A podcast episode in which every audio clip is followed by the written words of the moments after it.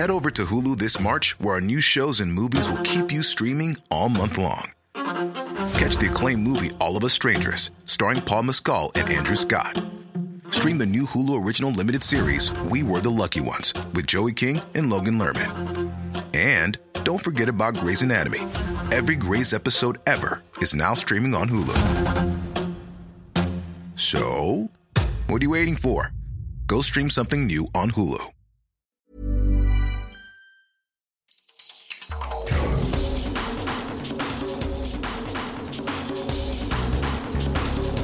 Malo and welcome to the World in Sport. I'm Vinnie Wiley. This week, the Fijian Indrua bow out of title contention. Qualifying spots up for grabs at the Oceania Sevens, and it's crunch time at the Rugby League World Cup. But first, the Samoan public are being asked to dig deep to bail out the country's rugby union, which has been labelled bankrupt by Prime Minister Toileapa Selele Malialinga Oi. Tuilaepa, who is also the chair of the SRU, said the union could not afford to pay off debts with banks and also needs funds to pay players in the Manu Samoa 7s and 15 squads.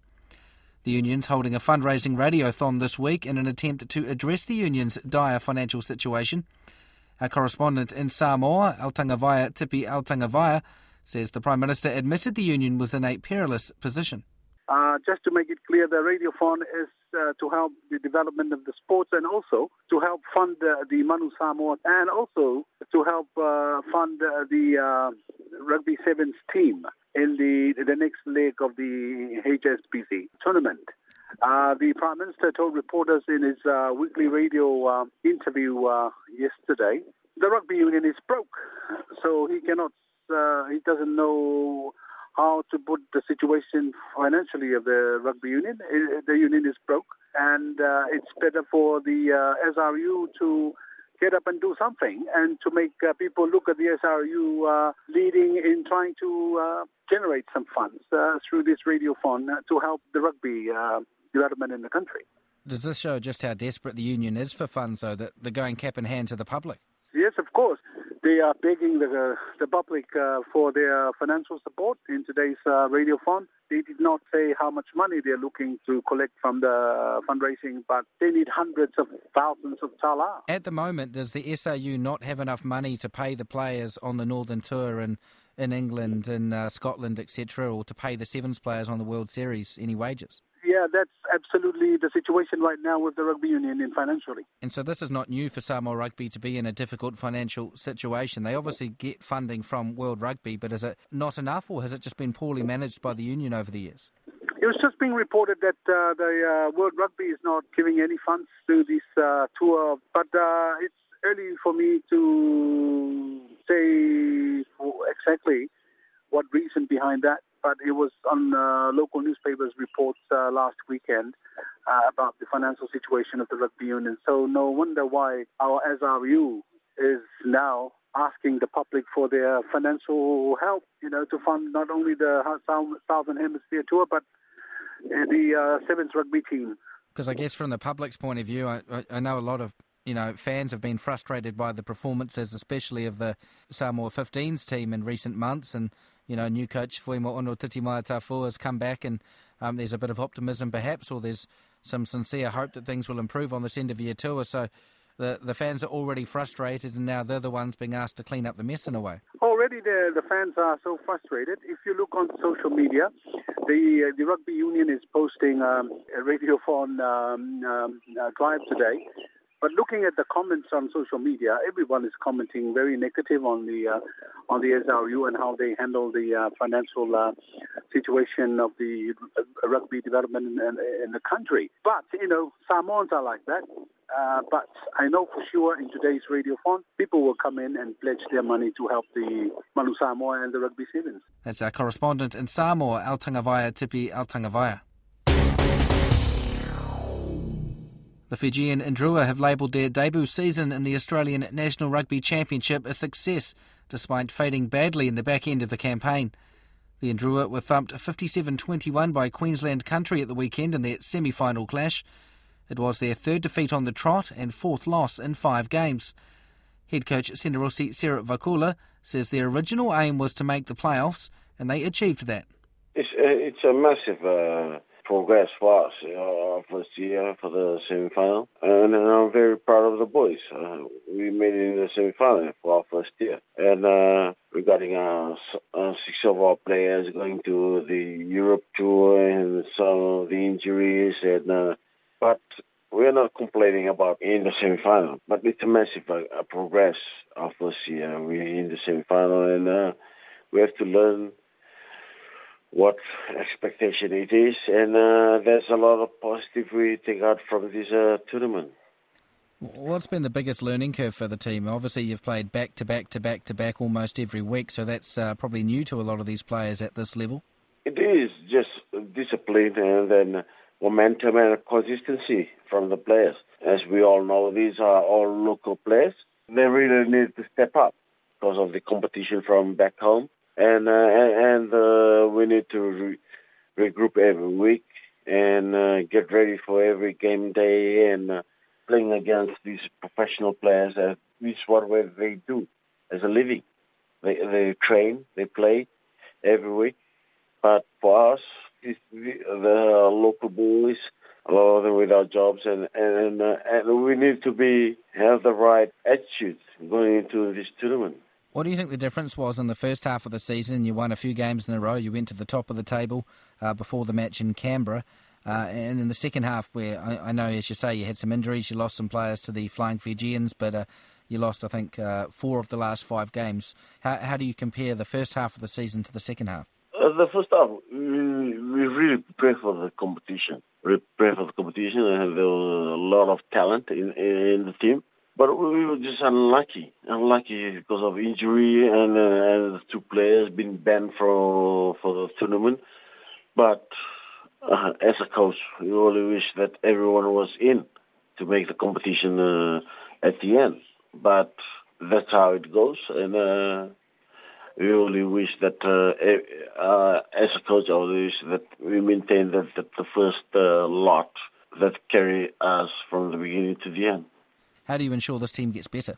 The local players, they really step up for this competition. As I always said, uh, we're very grateful for the Australia Rugby Union to, be, to take us into this competition. But we are, we are now a, threat to this competition. And, and uh, these guys, they step up to another level. And that's good for us for coming into the national competition next year locally. And everyone will want to gear up and want to be representing the Drua uh, NRC next year.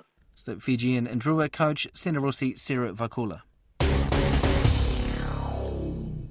Qualifying places for the Commonwealth Games, World Cup, and World Series are on offer at the Oceania Sevens Championship, which kicks off in Suva on Friday. The Fiji men's and Australian women's teams are looking to defend the titles they won last year, while for teams like the Cook Islands men's side, the goal is much simpler. Captain Stephen Willis says they're hoping to earn a spot at the Hong Kong qualifier, which would help them get back on the World Series. Yeah, we're hoping for good results out of here to qualify for next year, getting back into uh, Hong Kong. Um, so yeah, we're hoping for a top uh, six finish, trying our best. the boys will be stoked to get through. But uh, at this moment, we're just thinking about uh, game by game. So yeah, we're just taking it game by game and play to the best of our ability to come out on top. I reckon. yeah, uh, we had uh, played in our local comp last week, uh, just because uh, we've got half the boys from Raro and other half from New Zealand. New Zealand cookies. So uh, yeah, just trying to gel and hopefully it all falls together at this tournament. It's the Cook Islands men's sevens captain Stephen Willis. Samoa's only women's touch rugby team is on the lookout for new members, with plans to grow a gold medal winning side in time for the 2019 Pacific Games. The Titans touch team were one of 12 to compete in the Fijian Cup in the women's draw over the weekend. Speaking before the tournament, player coach Gabrielle Apelu, a former Manusina rugby captain, said the club was formed to encourage and empower women through sport. We do have a women's division, but only for the past four years, just four teams. And so we're one team that's just women, and the other three teams are made up of um, girls from the mixed clubs. Yeah, we're struggling to garner more interest. The girls are the girls are hard to find to come together. To be fair. So do some girls play the mixed grade and they also play the women's grade too? Yes, but that's the same with us. So what we do is we also play women's and then um, we fill in for other mixed teams. I So we that- don't have a mixed team of our own, but we do have the women's team. Do, do you think that's uh, helped encourage maybe some players that wouldn't play the mixed grade but, but would like the idea of playing in the women's only grade? Is, is, is that brought some people like that into the sport? I think so. I think over the past two years has really increased interest in girls wanting to. It's just the hesitancy in coming from a predominantly male-led club. Some of those they want to play but are quite hesitant to form their own team. But I think that just comes from lack of experience in administration side. But they are definitely keen. We've had quite a few outside of their own clubs. Lots of girls just come up to us and, you know, sit around, have a chat, hoping to grow our club enough that we can field two teams. So that way it's more encouraging for everyone so that they can see it is possible. And did you get encouragement? Was there support when this club was opened up or, or was it difficult? There was support. I would just say probably most of our support came outside of, you know, with friends and family rather than just within the game. They were trying to prioritize the strengths that they had, which was obviously a lot of men. Whilst there is definitely support for women, it's just not to the level that it should be.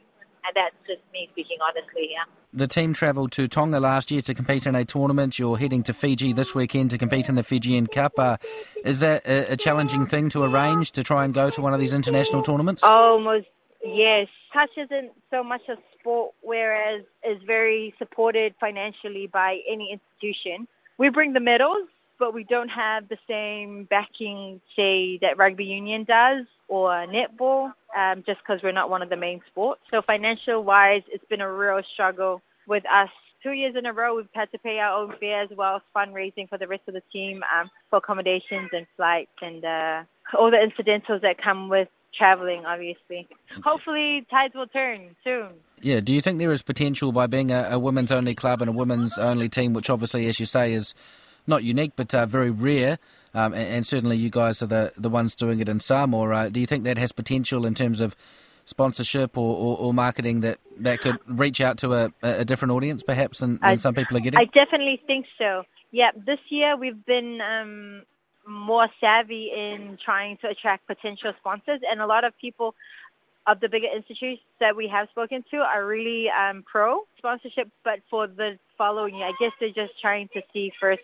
We've got a good track record, which is something we are proud of, and I guess they're just waiting to see what would develop after this tournament. And so Samoa is, of course, hosting the Pacific Games in 2019. You talked about winning Yes. that. You talked about winning that gold medal in 2007. So, uh, does it feel like it's almost come full circle? Yes, it does. Well, the end goal is um, Fiji is just one of the stepping stones for us. The end goal is to make sure, come selection, that we can provide quality players for Samoa Touch Association to be selected from. You know, it'd be great to be able to win a medal in front of the home crowd, and also it's also the same year as um, the World Cup. So yeah, hopefully we can all sh- be showing by then the whole team. So the goal is to get to Samoa in 2019. Is that the main focus for you and your team? Yes. At the moment, Samoa is struggling for uh, quality female athletes on island. And I want to be able, come 2019, to provide quality female athletes for our sport for selection. What's the key to getting them? Uh, do, do, do you think they're on island but they're just not competing and just not participating, or do you need to try and develop them somehow? Yes, they're definitely on island. They just need some assistance and encouragement in joining, which is why we formed up as an old growth side. Currently, we have over 20 members, and half of that number are active, as in actively playing, while the other half have retired.